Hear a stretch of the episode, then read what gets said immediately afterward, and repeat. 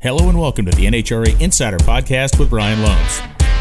A blazing fire under the body of the nitro-powered Toyota Camry of Alexis DeJoria, and this is as bad a fire as you're ever going to see. On this episode, we're joined by Matt Smith of Pro Stock Motorcycle and JR Todd in Nitro Funny Car. Erica Enders is your 2020 Pro Stock World Champion in stunning fashion. Recapping Bristol, talking about Vegas and Pomona. Scotty's out on Andrew at a thousand feet. It's Scotty Pollacheck for the first time in his career. This is the NHRA Insider. Tony Schumacher. Wow, what an appropriate way to end this one. 28 10 thousandths at the stripe. An instant classic final round. Hey, everybody, welcome back to the NHRA Insider. I'm your host, Brian Lohnes, and we are freshly off the crazy day crazy weekend at Bristol, Tennessee that we just finished and have a weekend off here. Looking forward to Las Vegas, then a weekend off and looking forward to Pomona to end the season for 2021 in the Camping World Series. It was a truly uh, wacky race down there in Bristol. We all kind of knew it was going to be coming in between the uh, weather conditions that really the racers had never dealt with before because we'd never raced there in the fall to the track conditions, which uh, we knew were going to be tricky coming in, proved to be tricky, proved to be uh, mechanically destructive to some degree. We saw a lot of stuff blown up, especially in the first round of Top Fuel. I'm, I'm sure all of you watching were thinking the same thing we were in terms of seeing all the Top Fuel cars explode as they were, and then just waiting for Funny Car to come up and, and kind of being nervous for the fact that you know, when a top fueler blows up, thankfully all the junk is behind the driver. When a funny car explodes, it's all right there in their lap. So uh, we were pleasantly surprised to see a very clean first round of funny car after a just absolutely wreckage filled round and just mechanical wreckage, thankfully, uh, filled round of top fuel to get the day started in Bristol. Pro Stock Motorcycle was incredibly entertaining. Going to talk to Matt Smith on the show today, and we're going to talk to J.R. Todd, who neither Matt Smith or J.R. Todd won the race, but both of them had pretty solid days. Both of them have some stories to tell. And as for J.R. Todd, uh, did himself and everybody else in the category that's chasing Ron Capps and Matt Hagan some tremendous favors in terms of getting them out early and allowing points gaps to uh, to tighten up. Makes it very entertaining for us on the show, for you watching, and makes it very entertaining for J.R. Todd and the DHL team to actually stand up, take on those championship contenders, and put themselves, you know, back in the conversation. Uh, when we talk about what the, the kind of look back at Bristol is going to be, Mike Salinas winning Top Fuel was was big time stuff. You know, he's the last winner there. We we did not race there in 2020, but he won the 2019 edition of the Thunder Valley Nationals, which were held on its traditional Father's Day weekend on which it will be held again next year. Pro Stock Motorcycle, it's on show, and I'm interested to get Matt's opinion when we talk to him about the performance of that motorcycle, how much they may have, I'm not going to say kept in the tank, but how much they may have kept in reserve to now kind of uncork it at this time of the year. Karen Stoffer, the runner up, uh, drove a great race. Unfortunately for her, she red lit in the final round. So uh, that put her out of contention. But Angelle did what she needed to do. She won in Charlotte. Now she wins again and she is trailing Matt by about a round, a little over 20 points.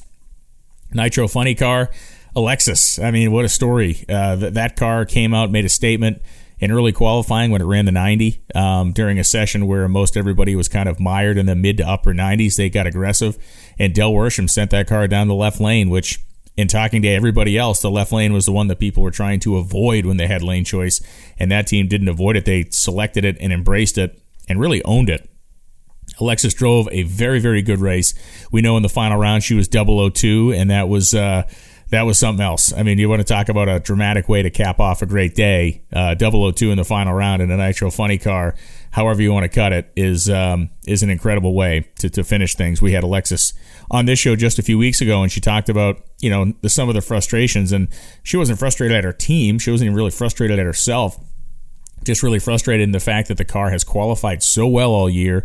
They've been a multitude, I think six number two qualifying positions. They finally got their first number one in Bristol, and they took that number one right to the house and, and won the race. So uh, those frustrations melted away. She was highly emotional at the top end. It's always great to see that when somebody is able to win and, and it has some very significant meaning to them.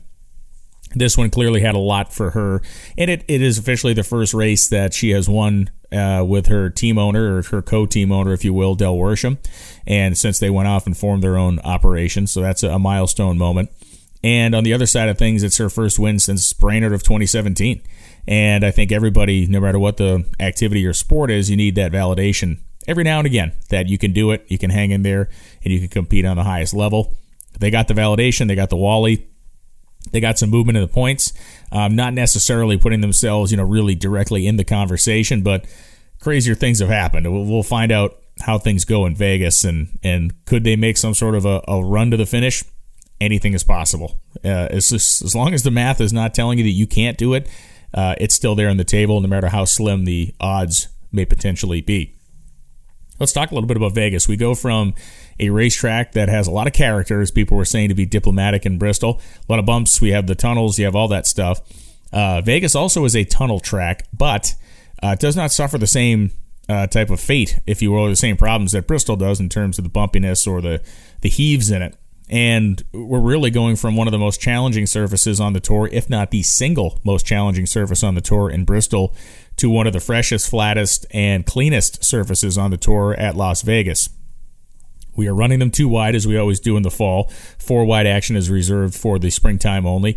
And, uh, you know, I, I like four wide drag racing. I would not like to see it in a countdown format. I just uh, feel like it belongs where it belongs in the beginning of the season, and, and then we kind of go about our business.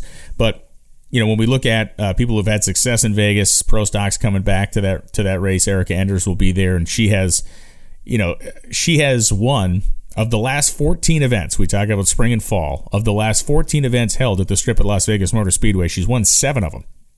And coming off a weekend in Dallas, that even she would and did proclaim on our show to be kind of a disaster and one of the kind of worst weekends she said she'd ever had at a racetrack on it or off it.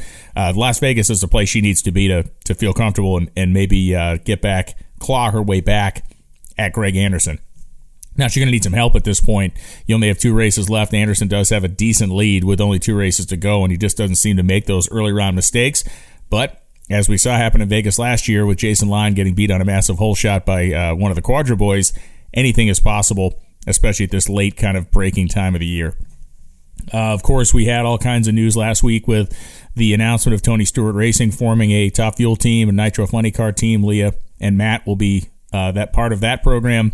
That not necessarily was the largest surprise in drag racing history. I think it was a an open secret for a few months that this was about to happen, but now it's official, and they're going to be making announcements over the next few months regarding their sponsors, their partners, and and what the direction of the team will be in terms of leadership and all that kind of stuff. Tony Schumacher is coming back full time in 2022. That was announced the day before. Stewart announced uh, his team being formed. So Schumacher will race under the DSR banner. Primary sponsorship coming from the Maynard Family Foundation. And I think this is uh, an addition, a great addition to an already very, very highly skilled category. You know, when we look at the racers that are out there, Justin Ashley, now Tony Schumacher, uh, Steve Torrence, Josh Hart, Antron Brown, Shawn Langdon, Doug Kalitta, um, and the list goes on, it is going to be very difficult to make the top 10 next year, especially because we're hearing that there are teams coming back into the fold. Teams that um, sat out most of, if not all, of 2021 will be reemerging, and these are championship caliber experienced teams as well. Uh, we have all kinds of rumors circulating as to where crew chiefs may end up, both in the uh, gasoline powered pro stock category and, of course, the nitro categories. There's some some discussion of some very high level movement being made by some of the biggest name crew chiefs in the sport. Uh, there's some discussion about uh, outside of Tony Schumacher who will be racing at Don Schumacher Racing. Um, could it potentially be a one car operation next year? Is there a potential funny car in the works? I mean, the pits are the pits are overflowing with rumors at this point. And those rumors will continue to get more and more loud, uh, more and more interesting, maybe by the time we get to Pomona. And I think the week or two after Pomona, maybe even before, uh, you're going to start hearing just a massive amount of of internal movement. I know that there is some sponsorship stuff being announced at Pomona um, regarding John Force Racing. There's just an incalculable amount of stuff going on, which makes it very exciting. I think obviously last year was a very quiet year in the off season um, for reasons that we all understand. Last year we we survived last year in terms of a sport. We had a season that was successful, did the best we could with what what hand we were dealt, which was obviously not a good one for anybody. And so this 21 season, I see this as kind of a reemergence, and I look at 22 as a, as a springboard, especially with all the news that we have coming and all the things that we'll be working on in the off season. So Vegas is going to be great. Uh, it always is. It's usually fast. It's the weekend before the SEMA show.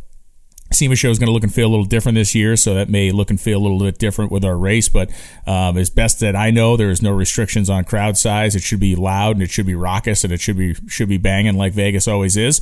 And then we go to the SEMA show, and I'll be doing some work the, throughout the week with NHRA at SEMA. So if you are a listener of the NHRA Insider podcast and you're at the show, please come by and say hello at the NHRA booth located right inside.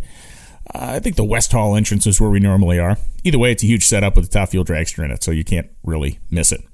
So there you have it. That is the uh, that is the way things sit right now in terms of news, in terms of a brief Bristol recap.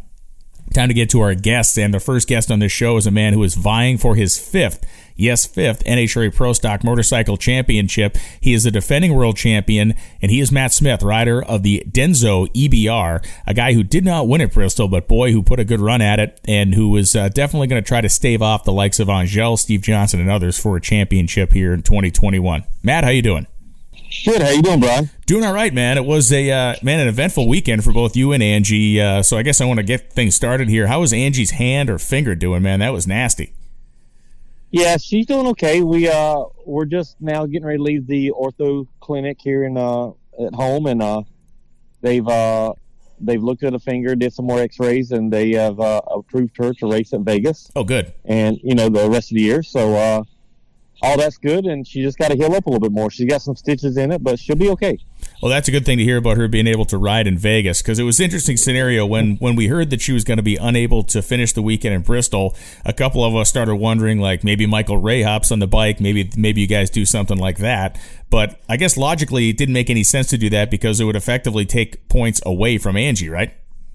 Yeah, if we if we would have had like a you know a full field and and she wasn't qualified then absolutely we would have put Michael Ray on the bike, you know. But with her being qualified and it was kind of short for Bristol, uh, it made sense just to let her collect the points and and we knew that she'd probably be back in Vegas, uh, you know, and that's that's the race that she won last year, so she wants to go in as defending champion. Absolutely, yeah, that was a hell of a weekend last year in Vegas. Took took down Steve Johnson in the uh, in the final round. So I want to talk about Bristol and and man, watching pro stock motorcycles, especially in slow motion, going down that racetrack was pretty hairy looking. And, and we, we used some footage of you at the top end at one point, kind of demonstrating with your arms, I guess, what it felt like. It almost looked like you were doing pull ups down there uh, because of, the, I guess, to simulate the bumps. But man, it was, it was wild to watch. It was. It was wild for us on the motorcycles. Uh, you know, I felt like I was riding a dirt bike, uh, you know, out in the backwoods, you know, at home. But, uh, you know, if you just look at the facility, the facility is is top notch. Oh, awesome yeah. facility, beautiful views. You know, but it wasn't. You know, we didn't we didn't complain as a class because that's our first time being there, and Yeah. we want to be part of Bristol. Absolutely. Uh, you know, as as we move forward, you know, in NHRA. But I think Top Fuel and Funny Car said it the best. The track needs to be ground. Um, they're struggling when they hit the bumps. They unload the tires. They blow stuff up. They spin the tires. yeah. And to put a better show on for the fans, the track just needs to grind the track, get it back smooth, and I'm sure then everybody will be happy again, and we'll see some even better times than what we saw this weekend. Yeah, I mean, it was cool to see the pro stock bike category competing, you know, for the first time at uh, at Bristol. And I guess before we move on, is it more upsetting to the motorcycle? Like the we talk about the tunnels all the time, but there's a lot of chop at the top end. Like there's a lot of really choppy, kind of almost minuscule whoop de doos down there. What is more upsetting to the bike? Is it the tunnels or is it that chop? Well, if you look at if you look at the V twins, we make all of our ground up probably from 3:30 to the finish line. Okay, and the Suzuki's make all their ground up, you know, because they weigh 30 pounds lighter, two to 330 in the eighth mile.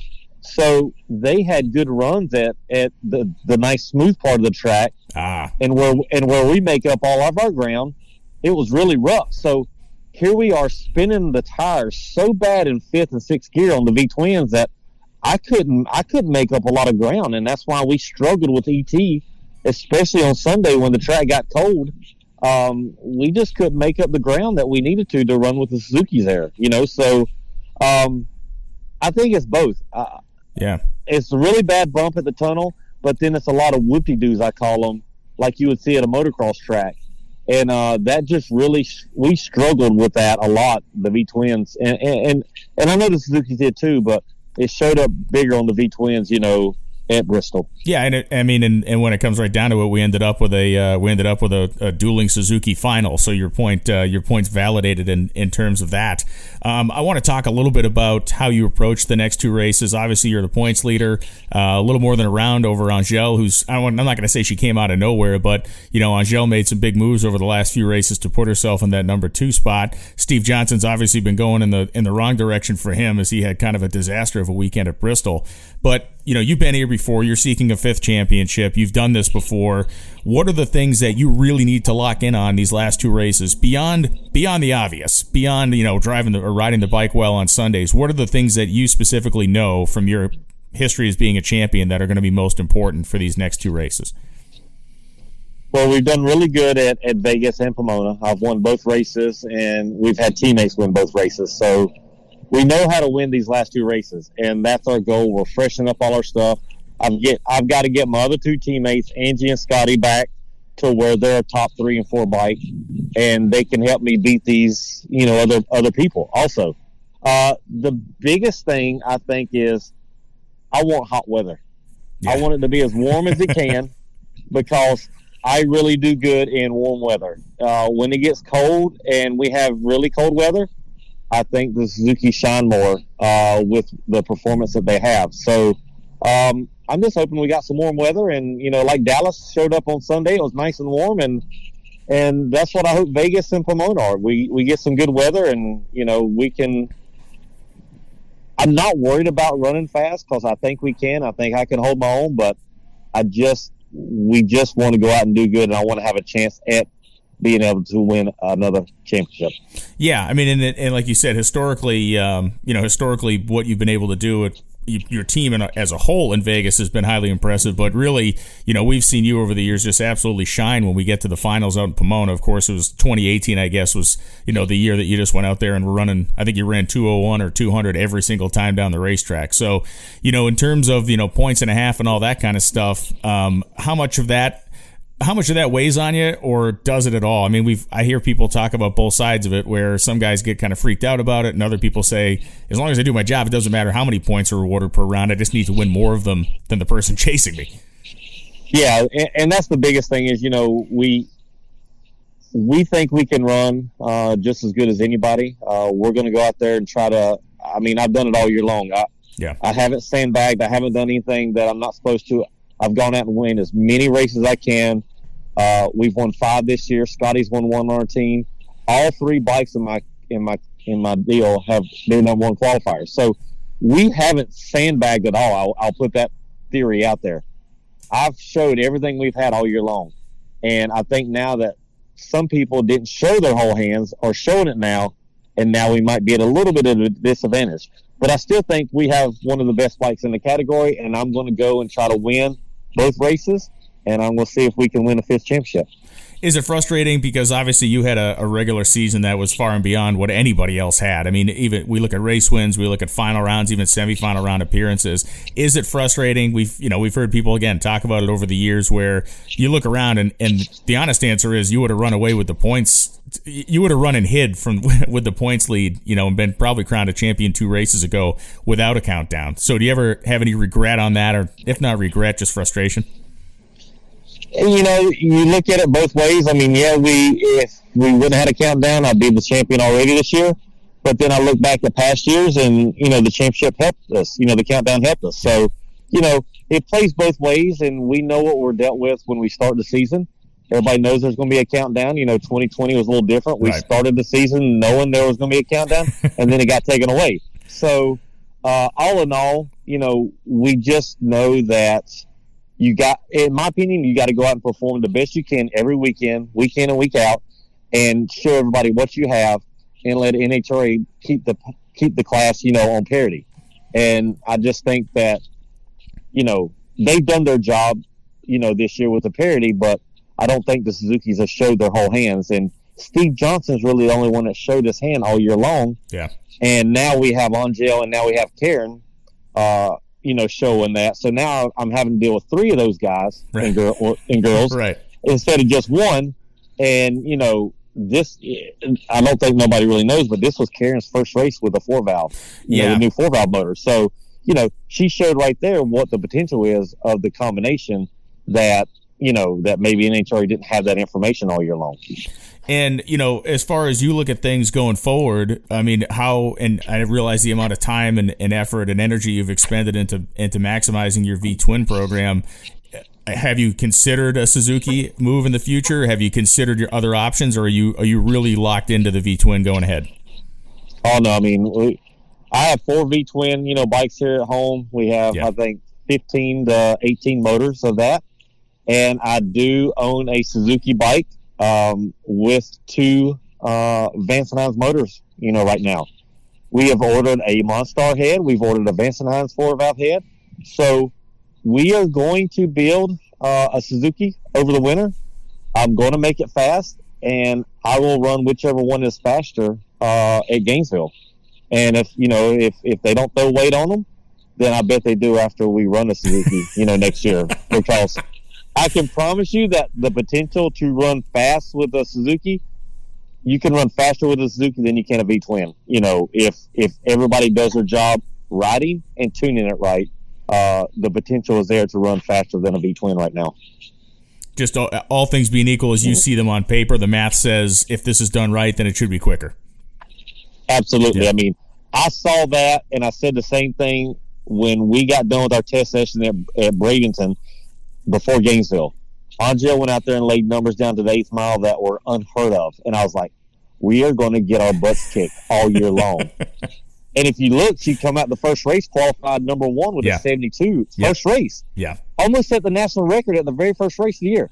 And then they just, in my opinion, I think they just kind of laid low learned some stuff, and just laid low till the countdown started. And now you're seeing what they can do. And now, you know, like I said, now I'm fighting three of them instead of just one. And uh, it, it's kind of frustrating, but you know, we've seen that happen in the past with with that team. You know, before uh, with their V twin stuff. You know, and uh, I guess that's just the way they play the game. But I try to go out and win as many races as I can because you never know when it's your last one.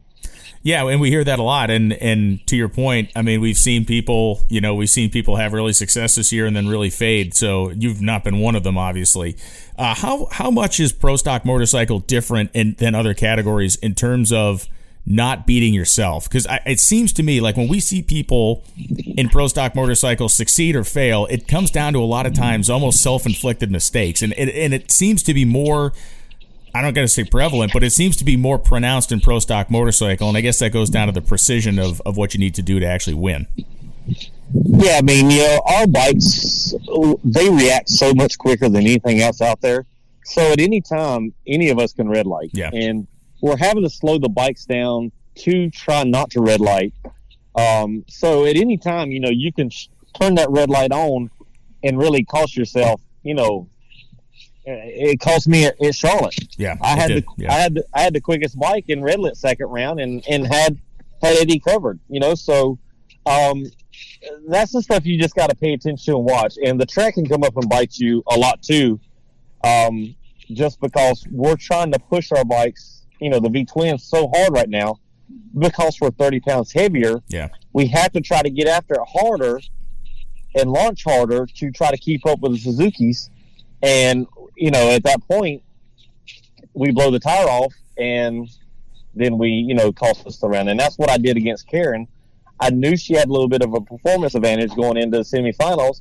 So I tried to get after just a little bit more to try to get a better 60 foot in the track. Just, it, just didn't hold it. Didn't hang know? on to it you know, it's one of the questions I've been asking a lot of a lot of people as they come come through the show this time of the year. I mean, how are things looking for you and Angie for for 2022? I guess how are things looking on the whole for for Matt Smith Racing in 22? I know that there will be a seat opening up. I've heard that uh, that Scotty's going to go step away and build a house with Suze and, and do do stuff out in Oregon. So what's what's it looking like for 22?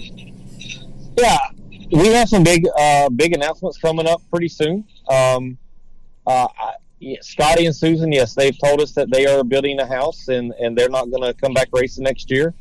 And, you know, hopefully they'll be back and, and they get that house built and come back in 23 and, and, and race with us. Um, but as it stands right now, you know, I'll be fine with just running me and Angie out of our camp. Um, I know Denso, uh, we're really close to getting our deal done. I mean, right. she says it's, it's done. you know, Lisa says it's done. We just don't have a hundred percent confirmation, but ninety five percent she says we're we're good next year. And we have big announcements coming with uh, a Suzuki program that we are um, going to work on. And we are, like I said, I'm going to be re- building a Suzuki out of my camp um, for me to ride next year. And I'll ride either the Suzuki or the V Twin, whichever one is the quickest bike. Now that's cool, man. That's going to be super interesting, and that'll be a fun storyline to follow uh, as we lead up to Gainesville over the winter, and you guys go testing, and, and whether you like it or don't like it, and whether you figure it out or not, it's going to be cool to see, and I'm sure that'll get some eyebrows kicked up uh, once you get once you get that officially announced and start uh, start to kind of let some let some progress news come out. I'm sure people will be paying real close attention to that. yeah, I, I bet they will, and like I said, we're gonna it'll be announced, you know, within the next week or two, I'm sure, and uh, it might shock some people.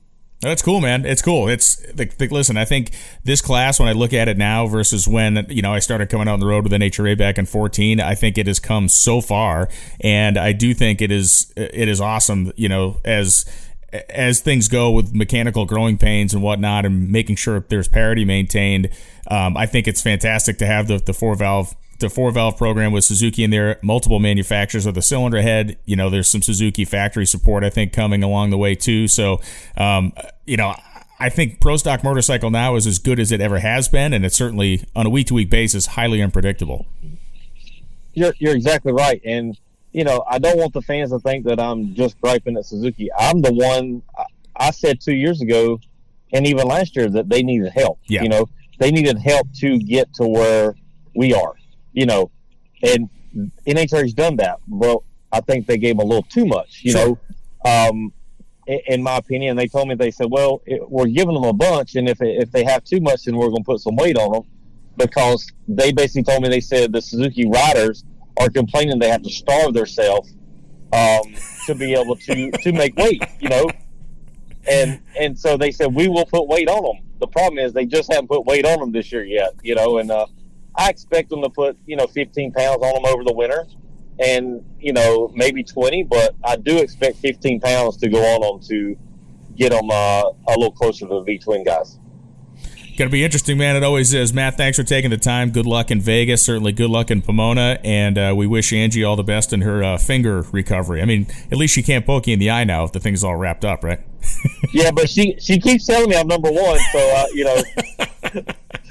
so but no, everything's good, and she'll be back in Vegas, and uh, you know, er, she's doing good. Matt Smith is leading the points, riding the Denso Red Rocket EBR. Thanks very much, Matt, and I will see you in Vegas. Thank you, Brian. Okay, so we had a great conversation with Matt Smith. Now we transition to the Nitro Funny Car category. A guy who had a huge Sunday came up a little short in the final round, but J.R. Todd made massive inroads in the points. Jr., how you doing, man? Good, man. Yeah, like you said, we had a, a good Sunday in Bristol. Just uh, came up a little short. You know, I mean, looking at the ladder, that's pretty much how you'd want to draw it up, being in the uh, the position that uh, that, that we were in. Just uh, kind of stinks we couldn't finish it there against Alexis, but I mean. I uh, I wouldn't change anything I did there in the, in the final round for sure. No, I mean it's it's it's one of those things where uh, you know I ran into you Sunday night, and, and at some at some points I'm guessing at some points you just have to look at a time slip sometimes and just kind of shrug your shoulders and say, well, there's nothing I did wrong here. We got to move on to the next one. Yeah, you know, like hit the gas, and I could hear her hit the gas way before I did, and going down the track, it's like I'm confused as hell. What what what just happened? You know, like I'm looking for my win light to come on, thinking maybe she red lit because I I feel like I wasn't late, but when somebody's got a car on you going down the track, like man, I must have been really late. Then you get out and here she was 002. It's like, well, there's really nothing I could have done about that. No, there's absolutely there's no defense for that. You know, and, and one of the things I want to ask you about is coming to the racetrack Sunday morning. You know, obviously you guys know who you have first round, and you kind of peek at the ladder and, and kind of look at how it's going to shape up. What was the conversation like uh, between you and and uh, John O and Todd and the guys just when you were getting ready Sunday morning?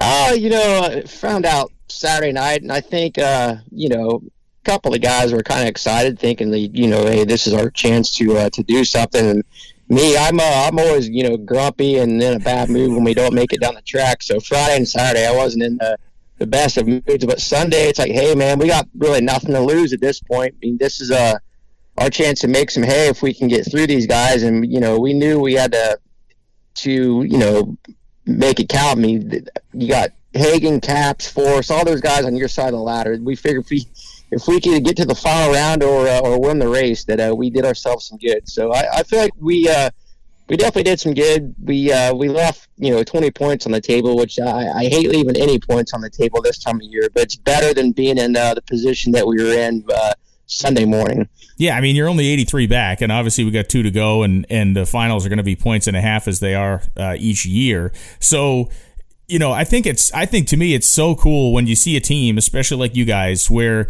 this really is your last opportunity to re- like if if if this had fallen through the cracks, right? First round Sunday morning goes the wrong way, and then you have no opportunity. That's pretty much it. You know, th- there's really no coming back from that. So when we see a team like yours embrace the challenge and then make make the best of it, I can't I can't feel like this this is anything but the best possible way to enter Vegas. I mean, you're coming in having stood in the ring with three great cars, knocked three of them out. I mean, what's better than that?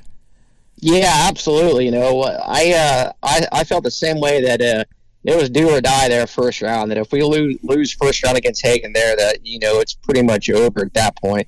To where now, I mean, uh, I feel like team morale's back up. I mean, we, have gone through some uh, some destruction the last few races uh, between cars, and you know we uh, you know heard a few parts there on Sunday, but that's the price you pay. I think when uh when you run hard in those conditions against the guys that are out there, you know, running hard week in and week out. So it's nice to uh, have a week off for the guys to be able to kind of regroup and go through what cars are good and what's uh, what's not good. So yeah, I think uh, everybody on the DHL uh, team's excited going into Vegas. That's somewhere that we've run well in the past and, and have had success. But uh, at the same time, so the guys that are uh, right in front of us. So I, I think that if we can go to the later rounds, I mean, we we definitely need to uh, meet up with one of those guys earlier than than later, or have some uh, have somebody help us out along the way. But if we can, you know, chip away at their lead some more going into uh, Pomona, that's uh, that's the goal. But uh, ultimately, the goal is to go out there and, and win the next two races and see uh, where the points fall. Yeah, absolutely. And in my mind, you know, I always look at it and it's like, it to me, the number seems to be 60. Like if you come into Pomona and you're within 60 of the leader, I still feel like you have a very, a, good puncher's chance of being able to pull it off with, especially with the points and a half. And I know that's not the way you guys think. You think about going out there and just wrecking everybody as, as, uh, as, as soundly as you can each week to gather as many points as possible. But it would just seem to me, agree or disagree, if you're within 60 coming into first round Pomona, you got a fighting chance.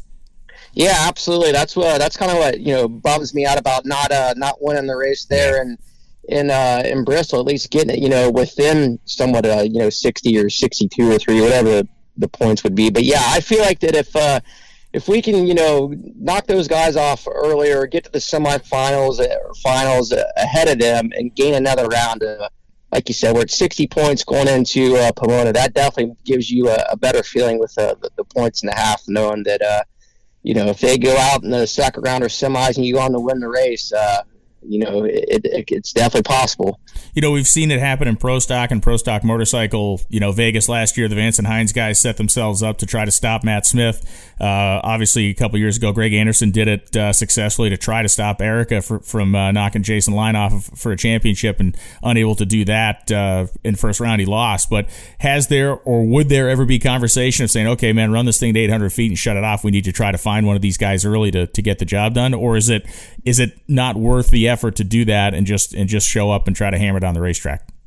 You know, I'm not sure at this point. Well, I guess we'll have to see. You know how it plays out in uh, in Vegas. I I feel like you know we have some really good notes and a good track record there in Las Vegas, where uh, you know we can uh, you know, usually qualify pretty well, then go out there and try to win the race. But uh, if we got a big hole going into Pomona, I mean, who knows? I mean, we don't we don't have a we yeah we don't have a, a uh, teammate like we did with. Uh, you know, Shawn there in 2018, where uh, he helped us out uh, in, in Vegas, beating Robert there first round. But it's not like any of that was planned where any of us were going out there and you right. know making early shut off runs or anything like that because usually it doesn't work out in the nitro categories sure. where where it's going to uh, play out to your hand like it kind of did for us there Sunday in uh, in Bristol. We didn't plan that by any means, but it definitely uh, worked in our favor. But honestly, you just want to go out there and run as hard as you can and try to you know try to gain as many qualifying points and then all that stuff. You know, so I think in, in Vegas we're going to go you know just run a run as hard as we can, try to uh, qualify at the top and win the race. Struggles in qualifying aside, do you like the challenge of Bristol in terms of being a driver? I feel like you're the type of guy that that certainly embraces your job as, as being a driver of one of these things, and you're not just a guy out there hanging on to the hanging on to the butterfly when you hit the gas. So talk to me a little bit about that. Yeah, I mean, I, I definitely enjoy a challenge, and I feel like you know other drivers or other teams, you know, they don't want to hear certain drivers whine about uh, conditions. I mean, it's Bristol's a unique place, but I was definitely doing some whining to uh, to Chad there on Sunday. I'm like, man, this place is bumpy. Like, it's hard to hang on to this thing. Like, this place isn't getting better as the, as the years go on. So, yeah, I mean, I think it's a matter of time before they're going to, you know, try to flatten out yeah. that place a, a, little bit. But uh, it, it definitely creates a, a challenge, and the cold uh, conditions there kind of uh, covered up those bumps a little bit for us on Sunday to make it to where the funny cars could uh, get down the track, get down the track at a respectable, uh, you know, time. But uh, if we were there in June, it, it would have been a totally different story, I believe. I mean, I'm not much of a praying guy, but after watching the first round of Top Fuel, I was looking for a set of rosary beads to start praying for the funny car drivers because I'm watching these Top Fuel cars just grenade one after the other. I'm thinking to myself, man, as as crummy as this is for the Top Fuel guys, it's going to be ten times as bad for the funny cars because you're basically sitting on top of the engine. Was there any? Uh, obviously, you heard it, and you spent the hour plus in the staging lanes that the rest of us did as as one pair after the other blew up. I mean, it, any thoughts going through your mind at that point? Like, man, I got to sit low in the seat here or something? No, like I, I was up there, you know, watching quite a few pairs of the, the top fuel cars, and yeah, the, there was a lot of uh, lot of destruction, especially in the right lane. And the right lane was the lane of choice. So I'm up there watching the left lane. I'm like, man, that right lane's getting hammered. Like maybe Hagan's gonna end up taking the left lane, which is, you know, I felt even more bumpy and harder to get down. So just didn't know what to expect going up there for us to, uh, first round. But as far as you know, blowing up and and that kind of destruction like the top fuel cars had. That never really, you know, crossed my mind in the funny cars. And uh, it, ironically, ironically, it didn't happen. You know, I was kind of surprised that, you know, every it yeah. seemed like every funny car pair got down there nice and clean compared to where Dragsters. That was a, uh, a marathon round. Oh, it was crazy. It was. I think it was the single longest first round of the entire season so far. So, um, but yeah, it was. It was something else. And me and me and Pedregon were sitting there just watching this, and I'm thinking to myself, man, I don't know if I want to be sitting back there in the staging lanes having any conception about what the hell's going on here. So, you know, when we uh, we talk about the Toyota team, obviously expanded uh, with Steve Torrence uh, adding to the driver lineup, and I think one of the things Toyota does better than any other manufacturer out here is they activate with you guys. You get to do cool stuff, drive dirt cars, and do different events, and they really do. I think do a better job than anybody in terms of utilizing the NHRA drivers in, in ways to put you on a, an even even playing field with the rest of the uh, the other team Toyota drivers. So you looking forward to getting out there and mixing it up with Torrence and some of this stuff? Yeah, for sure. That's uh, like you said. That's one of the, the benefits of being with uh, you know Toyota and TRD. We get to uh, do a lot of cross promoting throughout motorsports and uh, interact with uh, the, the different drivers and different teams out there. And you know, I'm a big dirt track fan, so anytime I get a chance to jump into one of those Keith Kunz midgets and uh, get sideways, I'm all about that. So maybe that'll be something for uh, Torrence to check out next season if we get the opportunity to do that. But uh, no, at, at, the end of the day, I mean, for Toyota, it's about you know winning and, and selling vehicles, and you know adding those guys on board. That's just going to uh, help the cause, I think. And uh, I'm uh, I'm excited for next year. I know we got some big things coming in the future uh, especially at the end of this season. So uh, I'm, I'm already looking forward to uh, 2022, but hopefully we can uh, finish off 2021 with a uh, championship in that Toyota Camry. Yeah, I had a little bird chirping in my ear about that the other day, and that's uh, I'm not going to go any further down this road because I know you can't either. But it's definitely going to be cool to see what's coming. Uh, very well, not that far down the road. End of the year, I guess we'll talk about that. But it's going to be uh, a good thing and continues to really reinforce uh, Toyota's commitment to drag racing, which is which is pretty spectacular. And they had to have been happy to have two Toyotas in the final round. Yeah, absolutely. I mean, that's something that uh, that we've been trying to do for a while is get back to the final round and then have a, a guaranteed win for Toyota. That's uh, that's icing on the cake for those guys. I just wish it was our Toyota that, yeah. that came out on top. But either way, it, it's good for Alexis and and Del and Nikki and uh, you know I, am buddies with uh, those guys and you know they uh, they've had their struggles over the last couple seasons. So to, for them to uh, to win that was that, that was good. Just uh, like I said, I wish it didn't come against us, but uh, but but yeah, I mean, like I keep saying, at the end of the day, it's uh, it's all about winning for Toyota, and I feel like we couldn't do what we do without their help and uh, the tech technology that TRD provides for us, and even just them, you know, reading the track. And yeah, we uh, we have a machine that's capable of going out there and, and reading those bumps, so we know exactly where they're at. We can overlay it with the the run on the on the car, and it's uh, it's pretty cool seeing how TRD and the crew chiefs work together on stuff like that on that point, at a place like Bristol, is is your input into the race car or with the crew chiefs as important as it is like when we go to Vegas, which we go from basically the the kind of wackiest, bumpiest place we have to one of the smoothest, most recently resurfaced places we have. Is your conversation with the crew chiefs different when when you're basically driving the thing over ski jumps versus when you're on a very smooth track that maybe you can give them more input from your from your kind of backside? Uh, yeah, a little bit. I mean, I try to give as much input as I can every track, but at Bristol, it's kind of like, man, you're stuck with it. Like, yeah, there's there's really not much you can do about uh going around those bumps or, or what have you, you know. And I'm telling them, you know, it's like, hey, it's dancing the front end, but I mean, I don't know if it's more me, uh, you know, overdrive or just the bumps because you're trying to make corrections, but uh, nothing's happening because the front end's in the air. So you just kind of got to deal with it as a driver. To whereas Vegas, it's uh it's nice and smooth since they've redone the surface there, and it'll be uh, more up to me, you know, keep that thing in the groove and can't make excuses about, uh, hey, I ran over a bump and it shot me this way or that way. What uh, what value does your your existing championship experience give you now? I mean, you know, somebody who may not have been in this position previously, you've you've done it. I mean, I think I think the guy that's sitting in that car now is has um, in in a bunch of good ways. I'm not saying this to be disrespectful. I think I think you've matured a lot of ways behind the wheel as a champion. So what is what is 2021 J.R. Todd know that a guy a couple years ago didn't? Um, yeah, more or less, just you got to have fun in these moments because they don't come around a lot. When they do, you got to make the the most of it and just uh, just be prepared more than anything. You uh, you can't go out there and do what I did a, a couple weeks ago in in Dallas and uh, just you know, gotta stay focused. I, I like to stay calm more than anything. Don't get myself all worked up, all pumped up, or anything like that. But uh, I'm definitely pumped to be in in this position. And uh, as a driver, that's all you can ask for is just to uh, be in the hunt in those last two races and uh, have a chance to go out there and, and win a second world championship. And I think that uh, we definitely have the the team that's capable of going out there and doing that. How many of your guys on the team now were on that championship car? Um, there's I think four or five of them. But okay. yeah, there's a there's a couple that uh, you know haven't won a race until uh, Gainesville this year. So they're they're they're new to that situation, and it'd be awesome to uh, be able to get those guys a championship as well.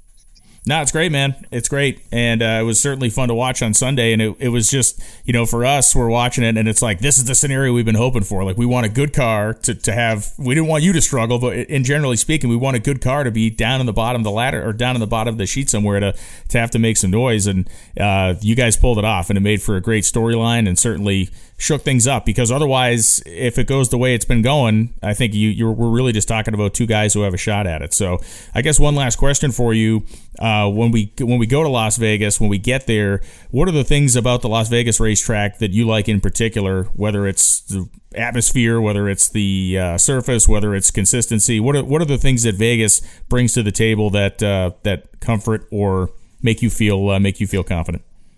Uh, just knowing that we've won, you know, three races there in the past kind of uh, gives me confidence and, and comfort as a driver, knowing that, you know, we're going back to somewhere that we have some really good notes we can fall back on. Just, I don't know, everything about the Vegas track, you know, the uh, the atmosphere that time of year, it's, it's Halloween, and it seems like uh, the SEMA show draws in a, a lot of people yeah. that generally don't come out to the track. So it's usually a, a, packed house there for that event, and just you got kind of the uh, the pressure and the buzz of the the countdown of the championship. You know, the, the second to last race, and you'll know uh, there's Sunday night if uh, you're in the hunt going into uh, Pomona or not. And you know that that feeling that we had there in 2018, winning that race, I, that like I might, might have been just as pumped up winning that race as I was, you know, when we clinched the championship there in Pomona. Just knowing like, all right, we're leading going into Pomona, we we got a shot at this. Like, let's not screw it up to where we're we're kind of in a different position now. Like we're uh, you know, we're not on top, and we're not as close as to the top as we were going into Vegas. So uh, we got to keep scratching and clawing and uh, do whatever it takes to uh, win and knock those guys off the top. Yeah, to your point, man, the Vegas race is, is funny. It's weird in a good way where it's like it's got this really loose, fun atmosphere, but at the same time, it's all this championship stuff going on. So, like Friday and Saturday, it's like, oh, this is great. to get people in costumes and this is fun. And then Sunday comes and it's like whammo. It's like total, yeah, total freaking exa- lockdown. Exactly. Everybody's uh, dead serious and, uh, it's just uh, a different feeling when you're up there, you know, watching uh, the cars in between rounds and and what have you, you you can tell there's a lot of uh, a lot of pressure and a lot of uh, a lot of stake on the on the line there. So it's it's a cool feeling to be a part of, and uh, hopefully we can come out there with another win.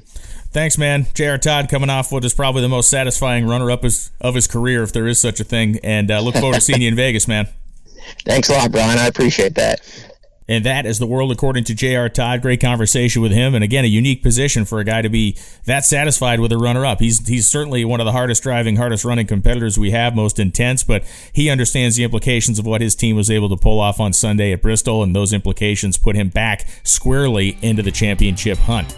Thanks for listening to this episode of the NHRA Insider Podcast. We'll be back, of course, next week to talk all things Vegas as we set up one of the most fun and intense races of the 2021 NHRA Camping World drag racing season. It is wild to think that there are only two events left. In some ways, it seems like there should be more, and in some ways, there seems like there should be less. It has been a grinder of a year, as it always is, and it is coming to a head on the western part of the United States. Thanks for listening. We'll see you again next week, right here on the NHRA Insider Podcast. I'm Brian Lohnes.